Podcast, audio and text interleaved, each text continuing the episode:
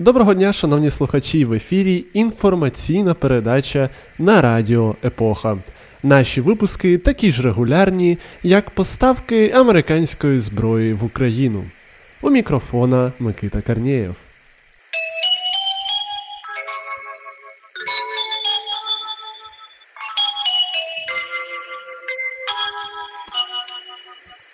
Новини. Призову до армії більше не буде. В рамках указу про зміцнення обороноздатності України таке рішення прийняв президент України Володимир Зеленський. Призов громадян на строкову службу має бути скасований з 1 січня 2024 року. Міністерство оборони повідомило, що строкову службу планують замінити системою інтенсивної військової підготовки, яка триватиме 3-4 місяці. Окрім скасування призову, указ запроваджує ряд перків для військовослужбовців-контрактників, зокрема збільшення виплат та забезпечення житлом.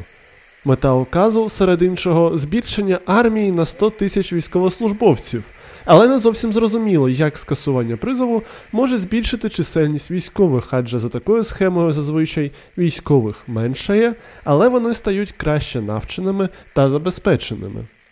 Втім, експерти відзначають, що згадана вища система інтенсивної військової підготовки може сприяти більш якісній фактичній підготовці військовослужбовців, якщо вона буде організована краще та ближче до реалій військового життя у порівнянні зі строковою службою. Що стосується перків, пізніше з'ясувалося, що більша частина з них стає доступною при підписанні довгострокового контракту, адже держава зацікавлена у військових, які мають контракти десь на 10 років, а не на 1-3 роки.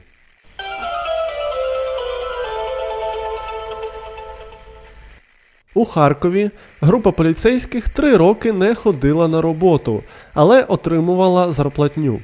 Саме в цьому Харківська прокуратура підозрює начальника ізолятора тимчасового утримання та п'ятьох його підлеглих. Підлеглі отримували зарплатню, перераховували половину на рахунок дружини начальника і у якості подяки отримували можливість не виконувати робочі обов'язки. Під час чергового такого переказу грошей поліцейських було затримано. Наразі проводиться службове розслідування, а у відділі організаційного забезпечення діяльності місць тимчасового утримання ситуацію коментувати відмовилися. Поліцейським загрожує до 8 років ув'язнення.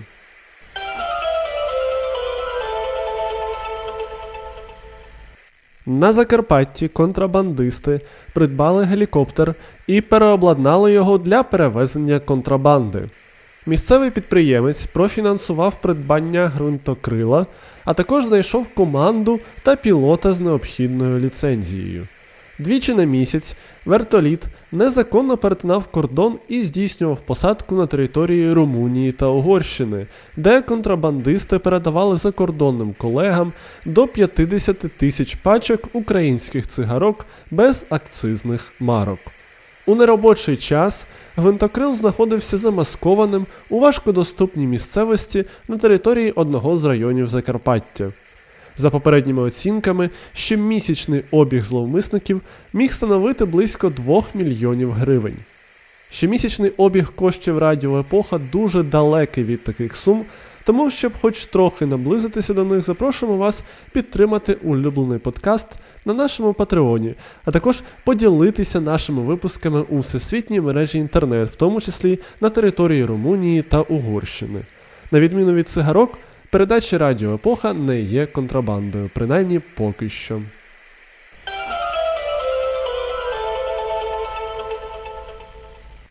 Народний депутат від партії Слуга народу Олександр Трухін ще влітку потрапив у ДТП, маючи ознаки алкогольного сп'яніння. Згідно відео, яке опублікувала Українська Правда минулого тижня, свідки події повідомляли, що за кермом автівки був саме нардеп, а сам Трухін просив поліцейських дозволу тихенько піти в ліс, а потім вирішити питання з очільником МВС Денисом Монастирським. Нардеп також обіцяв правоохоронцям знайтися потім та віддячити їм. Така поведінка видається підозрілою та або дивною, особливо після того, як ДБР, вивчивши дані камер відеоспостереження, дійшло висновку, що за кермом був не Трухін. В будь-якому разі, після розголосу Трухіна оперативно виключили з партії Слуга народу. Але оскільки експерти з календарів Радіо Епоха підказують, що ДТП сталося влітку, а зараз відбувається зима, виникає питання, як та чому цей випадок не набув розголосу раніше, і чому Трухін продовжував виконувати свої обов'язки. Монастирський після розголосу поспішив запевнити українців, що якби того дня Трухін дійсно подзвонив би йому з проханням вирішити питання, то був би посланий.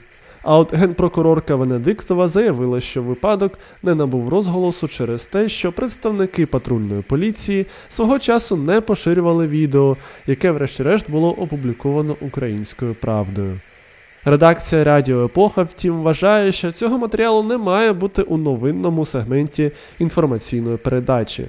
Вже давно не є новиною, що окремі представники влади та провладної сили у Раді не відзначаються чесністю та принциповістю, як це нещодавно було із Трухіним, а також з викритим на хабарі нардепом Кузьміних.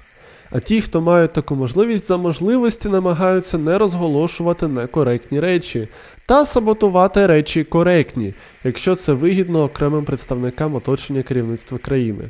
Як це мало, наприклад, місце з конкурсом на керівника САП. Тому редакція Радіо Епоха сподівається, що скоро з'являться справжні новини, про які нам буде приємно розповідати.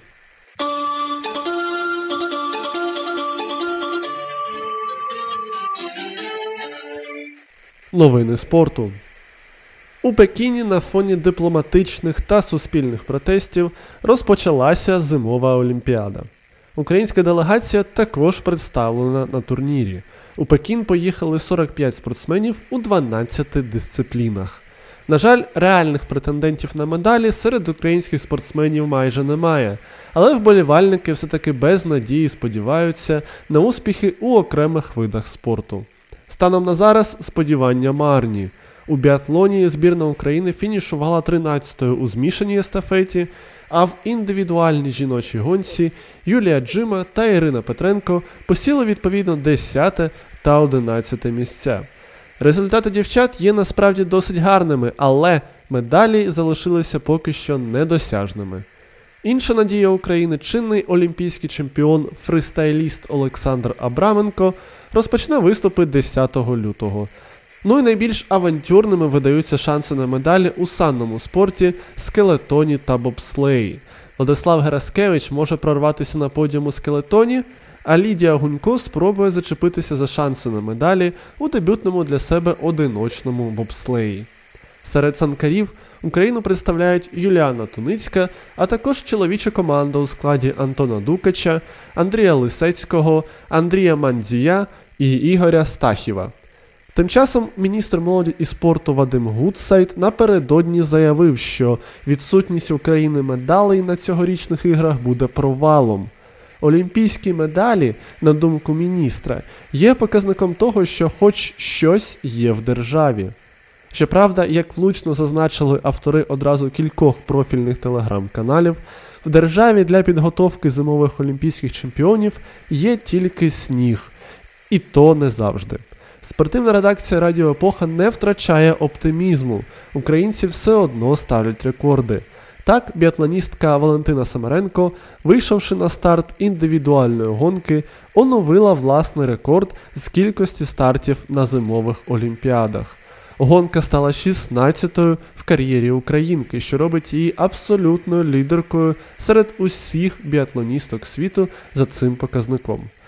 І це теж приємно, шановні слухачі, адже принаймні головний олімпійський принцип виконується українками та українцями.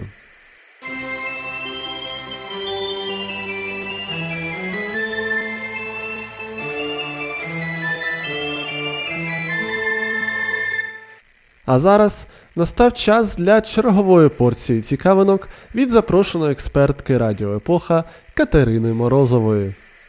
Доброго дня, шановні слухачі. Калуш та гриби. Ні, це новина не про музичний фіт, а про містян, що стикнулися з грибами там, де навіть не могли собі уявити. У місті Калуш, що на Івано-Франківщині, у всіх місцевих пасажирських маршрутках взялися перевіряти дотримання санітарних норм. Рішення провести перевірку в маршрутках Калуша було ухвалено після того, як на сторінці Я люблю Калуш в соцмережах пасажири оприлюднили світлини з грибами, що ростуть прямо на підлозі місцевої маршрутки. У дописі йшлося, що вартість проїзду в Калуші з 1 січня зросла до 8 гривень, а належних умов для проїзду так і немає. Також пасажири припускали, що поява колоній грибів свідчить про те, що салон автобуса не те, що не дезінфікують, але й належним чином не прибирають. Редакція Радіо Епоха бажає містянам наснаги у боротьбі з грибами, що ростуть у неналежних місцях. А щодо іншого калуша гурту, то фінал національного відбору на Євробачення, в якому калуш і інші українські артисти беруть участь, відбудеться вже 12 лютого о 18.30 в ефірі телеканалу ЮА Перший, а також буде транслюватися на Ютюбі. А далі з подією тижня Микита Корнієв. Дякую, Катерино. Завершуємо інформаційну передачу подією тижня. 11 лютого 2004 року журналіст BBC Бен Хаммерслі у статті для The Guardian винайшов слово подкастинг. Слово подкастинг є словозлиттям. Воно виникло з поєднання слів iPod та broadcast, що англійською означає транслювати. Цей термін вперше був вжитий серед ком'юніті аудіоблогерів у вересні того ж року. Його використав Денні Грегорі у повідомленні у розсилці до iPodderDev. Цікаво, що слово подкаст, хоч з точки зору словотвору, має безпосереднє відношення до продукції компанії Apple, насправді з'явилося раніше, ніж Apple почали розробляти та підтримувати софт для подкастингу. Аби не прив'язуватися до конкретної корпорації, окремі джерела пропонують розуміти частину под у слові подкаст як абревіатуру слів Portable on Demand, тобто портативний за вимогою. Цікаво, що і сама компанія Apple і окремі патентні тролі у різний час намагалися зареєструвати торгову марку зі словом подкаст та його похідними, але усі подібні спроби виявилися марними. Можливо, завдяки цьому ви, шановні слухачі, маєте можливість слухати ваш улюблений Retro Vibe подкаст на платформах Google Podcasts, YouTube, сайті radioepocha.com і, звичайно ж, на платформі Apple Podcasts. Будемо безмежно вдячні за лайки, оцінки та коментарі на всіх цих платформах.